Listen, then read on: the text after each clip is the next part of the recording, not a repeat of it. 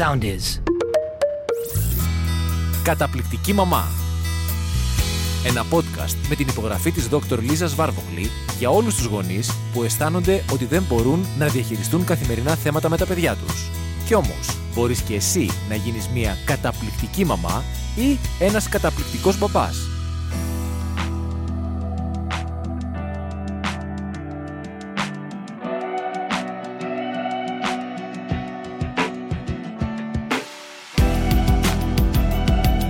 Γεια σας, είμαι η Λίζα Βάρβογλη, ψυχολόγος, ψυχοθεραπεύτρια, εδώ με τη φίλη μας Λίλιαν Ζησοπούλου, εκπαιδευτικό, να συζητήσουμε για το θέμα τιμωρία ή ανταμοιβή, τι λειτουργεί καλύτερα, γιατί και πώς, θα τα πούμε εδώ με τη Λίλιαν. Καλησπέρα. Καλησπέρα σε όλους από μένα. Ας ξεκινήσουμε λοιπόν.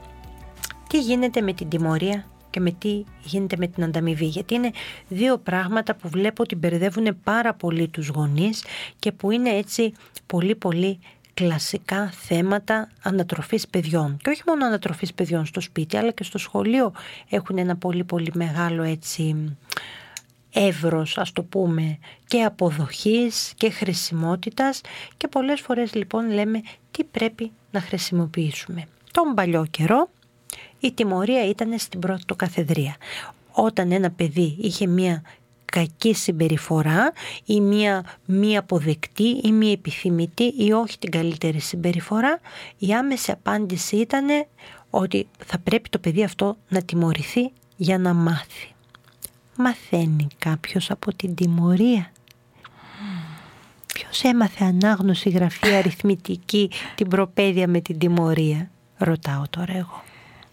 Και εγώ θα το πήγαινα ακόμη πιο πίσω ως δασκάλα και θα ρωτούσα από τα ακούσματά μου από πολύ προηγούμενες γενιές. Ποιο παιδάκι έμαθε το μάθημα που δεν είχε διαβάσει όταν ο δάσκαλος του ξύλιασε το χέρι του με τη βέργα? Που το ακούγαμε πάρα πολύ, πολλά χρόνια πίσω βέβαια, αλλά έχουμε ακούσει όλοι οι ιστορίες να μας το διηγούνται. Ναι. Κανένας όμως δεν θυμάται ποιο μάθημα είχε εκείνη τη μέρα και δεν έμαθε. Τι φοβερό αυτό. Τώρα τι μου θύμισες? Μου θύμισες τον Καζαντζάκη στην αναφορά στον Γκρέκο, που πάει ο γονιός, που νομίζω είναι ένα αυτοβιογραφικό κομμάτι, που δίνει λοιπόν τον μικρό Νίκο Καζαντζάκη στο δάσκαλο και λέει ο γονιός: πάρε δάσκαλε το παιδί μου να του μάθεις γράμματα, και αν είναι να μου το φέρεις και σκοτωμένο ή κάτι τέτοιο, τέλος πάντων φέρτο μου ή χτύπησέ το όσο χρειάζεται. Δεν θυμάμαι τι ακριβώς έλεγε και είμαι σίγουρη ότι κάποιοι από εσάς που έχετε εντρυφήσει τον Καζαντζάκη θα θυμάστε καλύτερα, αλλά αυτό που θυμάμαι είναι η έννοια αυτή, ότι ο γονιός είχε στο νου του ότι δάσκαλε χτύπα το παιδί για να του βάλει στο μυαλό τα γράμματα, τη σοφροσύνη, τη σύνεση, τις αξίες της ζωής. Και πόσο, και ο Καζαντζάκης προφανώς το έγραφε αυτό μάλλον κοροϊδευτικά και ειρωνικά, αλλά πόσο πολύ ήταν στη συνείδηση των ανθρώπων, και δεν είμαι σίγουρη ότι έχει εξαλειφθεί και 100% στις μέρες μας. Γίνονται προσπάθειες, αλλά ακόμα καλά κρατεί. Θα συμφωνήσω. Ναι. Ας δούμε λίγο, ας δούμε μερικά πράγματα, γιατί η τιμωρία και η ανταμοιβή είναι δύο διαδικασίες μάθησης, έτσι, γιατί ο λόγος που τιμωρούμε κάποιον είναι γιατί τι θέλουμε να κάνουμε? Θέλουμε να τον βοηθήσουμε, να του δείξουμε τι δεν πρέπει να κάνει. Αυτό είναι σωστό μερικές φορές. Και μερικές φορές χρειάζεται αυτού του είδους, θα το πω εντός εισαγωγικών, τιμωρία, γιατί με αυτόν τον τρόπο αποτρεπόμαστε από το να κάνουμε κάποιο πολύ βασικό λάθος. Η τιμωρία μας λοιπόν, και καμιά φορά ας πούμε πάει ένα παιδάκι και βάζει το χέρι του πάνω στην καυτή δεν ξέρω κουζίνα και λέει, καίγεται, αρχίζει ξέρω να κλαίει, και μπορεί να του πει ένας γονιός: είδες, αυτή ήταν η τιμωρία σου που δεν μ' άκουσες και έπιασες την κουζίνα. Αυτό δεν είναι τιμωρία βέβαια, είναι φυσική συνέπεια. Εκεί γιατί χρειάζεται αυτού του είδους, ας το πω εντός εισαγωγικών πάντα, τιμωρία? Γιατί δεν το κάνουμε εμείς, είναι η φυσική συνέπεια. Γιατί το παιδί θα θυμάται μία και καλή ότι θα καεί το χέρι μου, θα πονέσω, δεν είναι ωραίο το συναίσθημα, η αίσθηση που έχω, άρα δεν θα το ξανακάνω. Και μέχρι εκεί λοιπόν κάποια πράγματα, όταν είναι μία φυσική συνέπεια έτσι που έχει μία τιμωρητική, ας το πούμε, φύση, εκεί μαθαίνουμε να αποφεύγουμε αυτό το πράγμα. Αλλά μέχρι εκεί. Πόσες φορές όμως, θα ρωτήσω εγώ, έχουμε πέσει, έχουμε χτυπήσει, έχουμε φάει τα γόνατά μας Και μετά είχαμε και τον μπαμπά και τη μαμά που μας κατσάδιασαν για το ότι πέσαμε και χτυπήσαμε. Λες και το θέλαμε. Και τελικά κλαίγαμε πιο πολύ γιατί μας μάλωσαν παρά για τα ματωμένα γόνατα. Ακριβώς. Δεν είμαι τόσο μεγάλη, αλλά νομίζω ότι όλοι έχουμε τέτοια περιστατικά να μοιραστούμε που έχουμε ακούσει. Όλοι έχουμε κάποιο τέτοιο βίωμα και μπορεί να μην είναι ακριβώς αυτό, αλλά να είναι κάτι ανάλογο, όπου νιώθουμε ότι κάποιος μας τιμωρεί, είτε για κάτι που έγινε κατά λάθος, για κάποιο λάθος που κάναμε, για... δεν ξέρω, μια αντιγραφή που δεν τη γράψαμε με ωραία γράμματα, παίρνω στα χωράφια σου τώρα, ή όπως λες για ένα τέτοιο πέσιμο, για κάποιο λάθος, για κάτι πολλές φορές μικρό, και τιμωρούμε. Και τι γίνεται λοιπόν? Ας πάμε όμως στην τιμωρία και την ανταμοιβή. Λίγο έτσι στο πλαίσιο της ανατροφής παιδιών και στο πλαίσιο του σχολείου, γιατί αυτά νομίζω μας καίνε πάρα πολύ. Θέλω να πω ένα πράγμα για την ανταμοιβή που ίσως δεν είναι και τόσο γνωστό.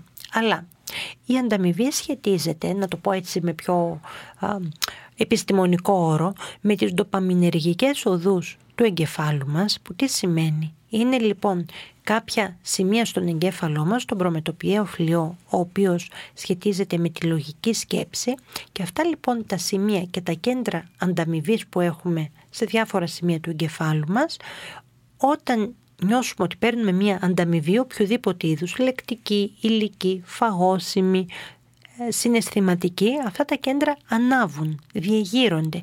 Υπάρχει λοιπόν εκεί έκκληση ντοπαμίνης, που μας δίνει το συναίσθημα της έντονης ευχαρίστησης, και είναι το ίδιο, είναι η ίδια ευχάριστη αίσθηση που έχει και κάποιος που έχει εξάρτηση από ουσίες.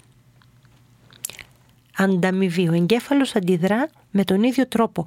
Είτε είναι κάποια ουσία εξάρτησης για τον άνθρωπο που είναι ουσιοεξαρτώμενος, είτε είναι το μπράβο, η ανταμοιβή για ένα μικρό παιδί.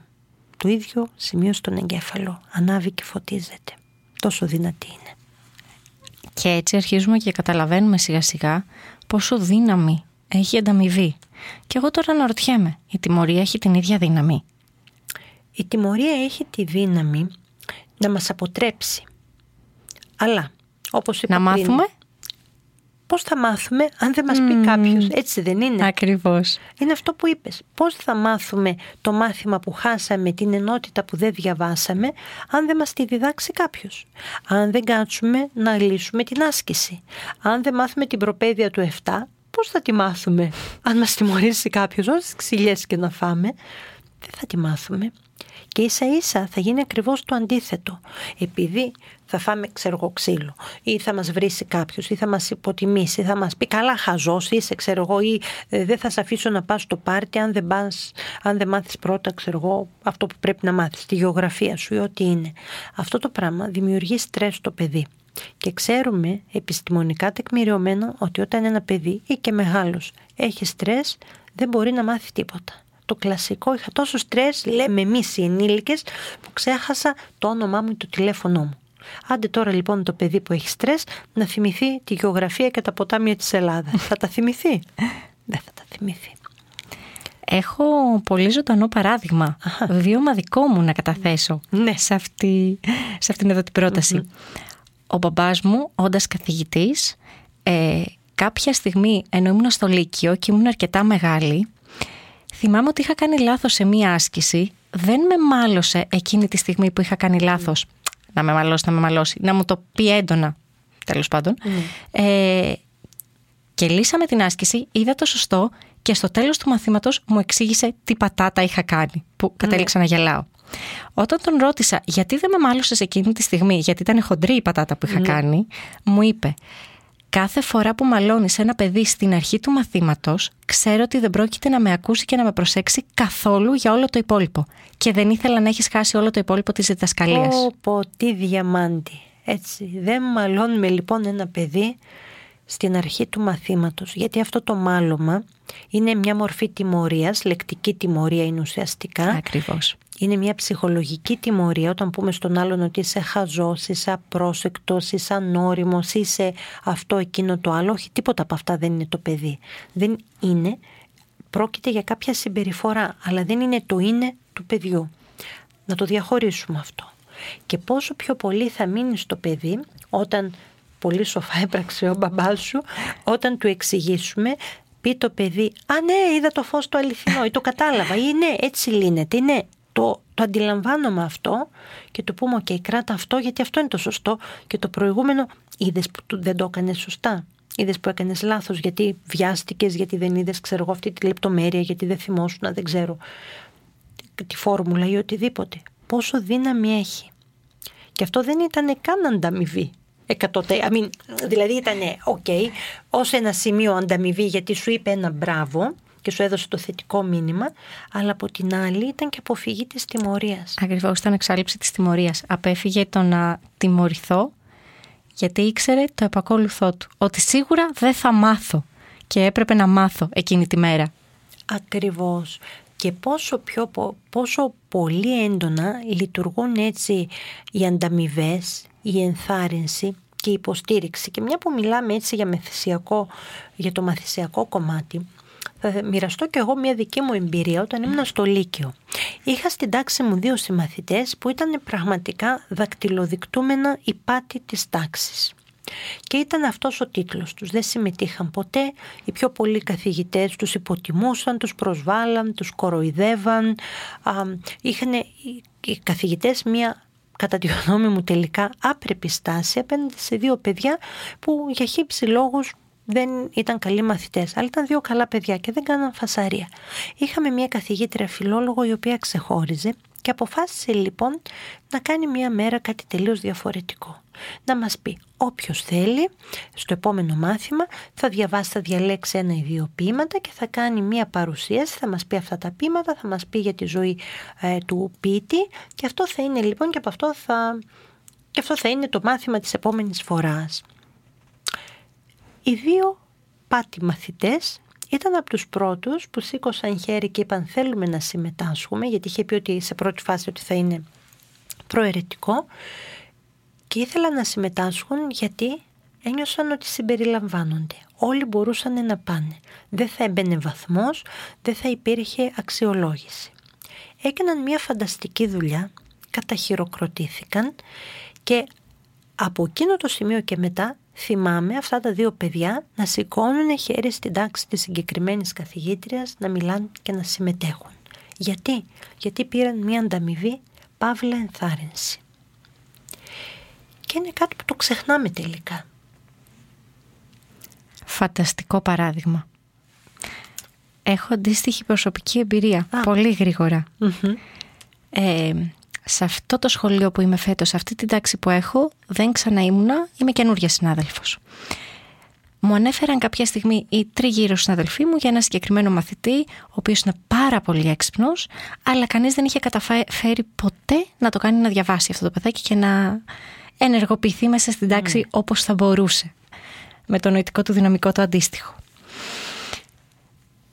Εγώ το είχα αυτό στο πίσω μέρος του μυαλού μου, αναλαμβάνοντας την τάξη. Κατάλαβα πολύ νωρίς ότι ο συγκεκριμένος μαθητής έχει έφεση στα μαθηματικά. Του έδωσα στην αρχή τα μπράβο που είχε ανάγκη να ακούσει, το πόσο καλός είναι, και όποιος καθηγητής έχει μπει πλέον στην τάξη, ο συγκεκριμένος μαθητής είναι από τους πρώτους. Τι ωραία ιστορία. Τι ωραία ιστορία, έτσι, αυτό ακριβώς, αυτό, η ενθάρρυνση, κάθε ενθάρρυνση, κάθε στήριξη, το κάθε μπράβο, που δεν ανάγκη να είναι ένα μπράβο κενό περιεχομένου, ένα κούφιο μπράβο ή ένα μπράβο γενικό και αόριστο, μπορεί να είναι ακόμα ένα πολύ συγκεκριμένο μπράβο που σε βλέπω ότι κάθεσαι στο θρανίο συγκεντρωμένα και έχεις όλα σου τα πράγματα, ξέρω εγώ, απλωμένα έξω στη θέση τους και ανοιχτό το βιβλίο στη σελίδα που διαβάζουμε. Αυτό είναι ένα πολύ ωραίο και συγκεκριμένο μπράβο που βγάζει πολύ νόημα στο παιδάκι που είναι ο αποδέκτης αυτού του μπράβου. Αυτό είναι ανταμοιβή. Είναι ανταμοιβή, συγγνώμη για τη διακοπή, και είναι ένας πάρα πολύ ωραίος τρόπος να δείξουμε στο παιδί ότι μας αρέσει αυτό που κάνει και με αυτόν τον τρόπο να αρχίζει να χτίζει μια καλή συνήθεια. Γιατί θα του αρέσει αυτό το μπράβο που θα ακούσει. Ναι, γιατί αυτό το μπράβο, επειδή ακριβώς έχει νόημα, έχει περιεχόμενο και υπόσταση, του κάνει να νιώθει ότι είναι το ίδιο που έκανε κάτι.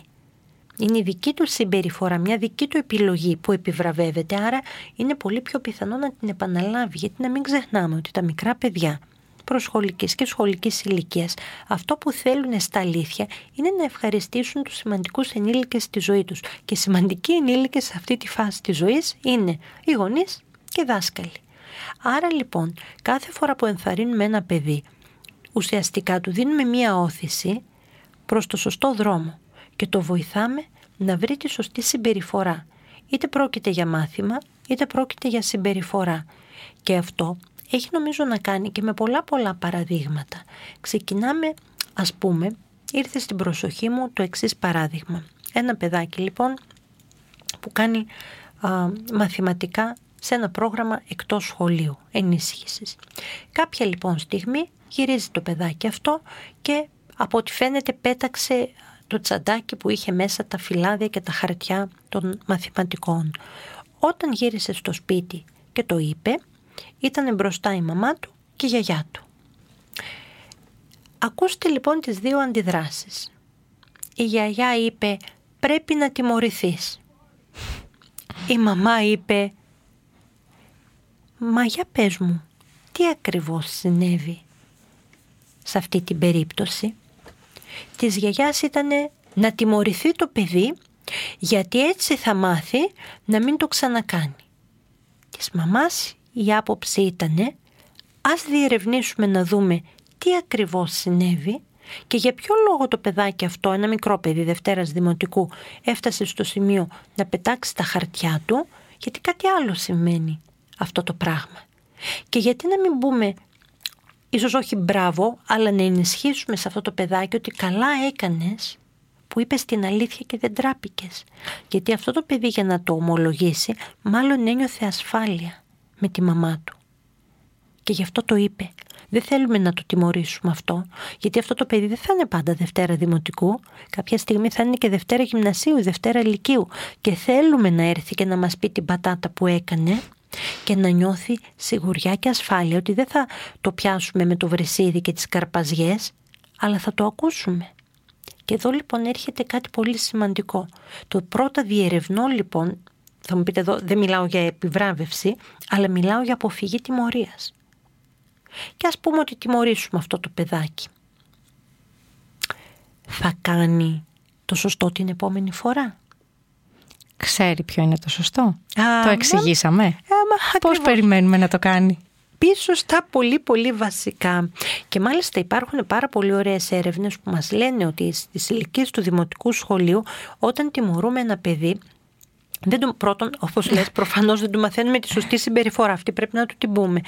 Αυτό όμως που κάνουμε είναι, του λέμε ότι, τι μαθαίνει ουσιαστικά? Μαθαίνει ότι αν πω την αλήθεια θα την πατήσω, θα υπάρχει μια αρνητική συνέπεια.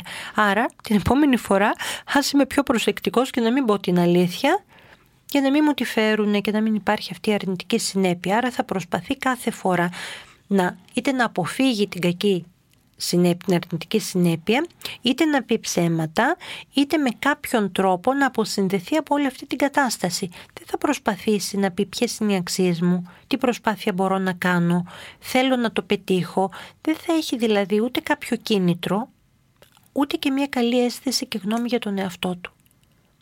Ενώ η ανταμοιβή πετυχαίνει αυτό το πράγμα. Και το βλέπουμε πάρα πολλές φορές, αυτό που είπες και προηγουμένως με τον μαθητή σου. Το βλέπουμε όταν ένα παιδί ξεκινάει να κάνει κάτι και δεν το έχει μάθει πολύ καλά. Έχουμε την επιλογή να το τιμωρήσουμε, να το ψέξουμε, να το μαλώσουμε, να του πούμε ότι δεν κάνει καλά γράμματα, ότι δεν αυτό, δεν εκείνο, να επικεντρωθούμε στο δεν. Μία επιλογή που είναι πιο τιμωρητική. Έχουμε την άλλη επιλογή να ενθαρρύνουμε την όποια καλή συμπεριφορά. Ναι, δεν κάνεις καλά τα γράμματα, αλλά κοίτα τι όμορφα που έγραψες, δεν ξέρω, το α. Ή κάτι τέτοιο, και χτίζουμε από εκεί. Και αρχίζουμε με αυτή την ενθάρρυνση και την ανταμοιβή να λέμε ουσιαστικά τι στο παιδί, ότι πιστεύω σε σένα, βλέπω το καλό μέσα σου, βλέπω ότι έχεις την ικανότητα, βλέπω ότι μπορείς. Και το παιδί θα ανταποκριθεί σε αυτό.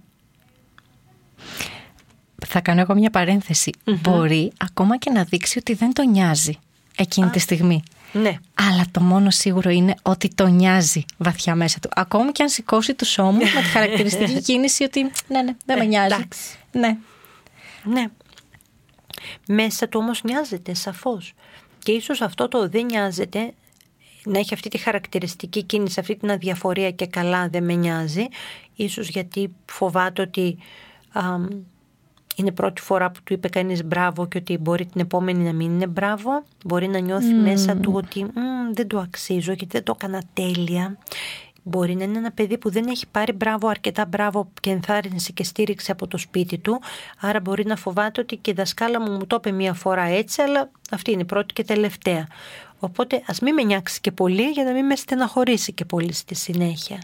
Ναι, είναι και αυτό μερικές φορές. Δεν μπορούμε να ξέρουμε τι γίνεται μέσα στο μυαλό αυτού του παιδιού, αλλά το σίγουρο είναι ότι η ενίσχυση και η ενθάρρυνση δεν πάνε ποτέ χαμένα. Και είναι σίγουρο ότι κινητοποιούν και τον εγκέφαλο, έτσι σε βιολογικό επίπεδο κινητοποιείται ο εγκέφαλος με την αίσθηση της ανταμοιβής σε βιολογικό επίπεδο. Το νιώθει το παιδί στο πετσί του, στο σώμα του. Και όταν λοιπόν ανταμοιφθεί για κάτι θέλει να το ξανακάνει για να νιώσει το ίδιο ωραίο συναίσθημα. Ακριβώς. Και τι ωραία κινητοποίηση, τι καλύτερο να κάνεις κάτι καλό και να σου δίνει ο άλλος μία ανταμοιβή και να μην το θεωρεί και δεδομένο. Και να παίρνεις την όταν λέω ανταμοιβή, εννοώ τον μπράβο, τον έπαινο, τον τρόπο, την ενθάρρυνση, τη στήριξη, όλο αυτό το κομμάτι. Πόσο ωραίο είναι και πόσο έτσι χτίζουμε καλές και θετικές συμπεριφορές. Ας το κάνουμε λίγο παραπάνω λοιπόν στα παιδιά μας και μέσα στο σπίτι μας, στην οικογένειά μας, αλλά και μέσα στην τάξη. Και να μην ξεχνάμε ότι καλές συμπεριφορές θέλουν καιρό για να εδραιωθούν. Βεβαίως. 1, 2, 3, 4, 5 εβδομάδες, 6 και πάει λέγοντας. Έτσι ακριβώς. Να μην χάνουμε το κουράγιο μας. Όχι. Και να ενθαρρύνουμε και το παιδί μας και τον εαυτό μας σε αυτή την ωραία πορεία. Να είστε όλοι καλά. Ευχαριστούμε που ήσασταν εδώ. Καλή συνέχεια σε ό,τι κάνετε. Καλή συνέχεια.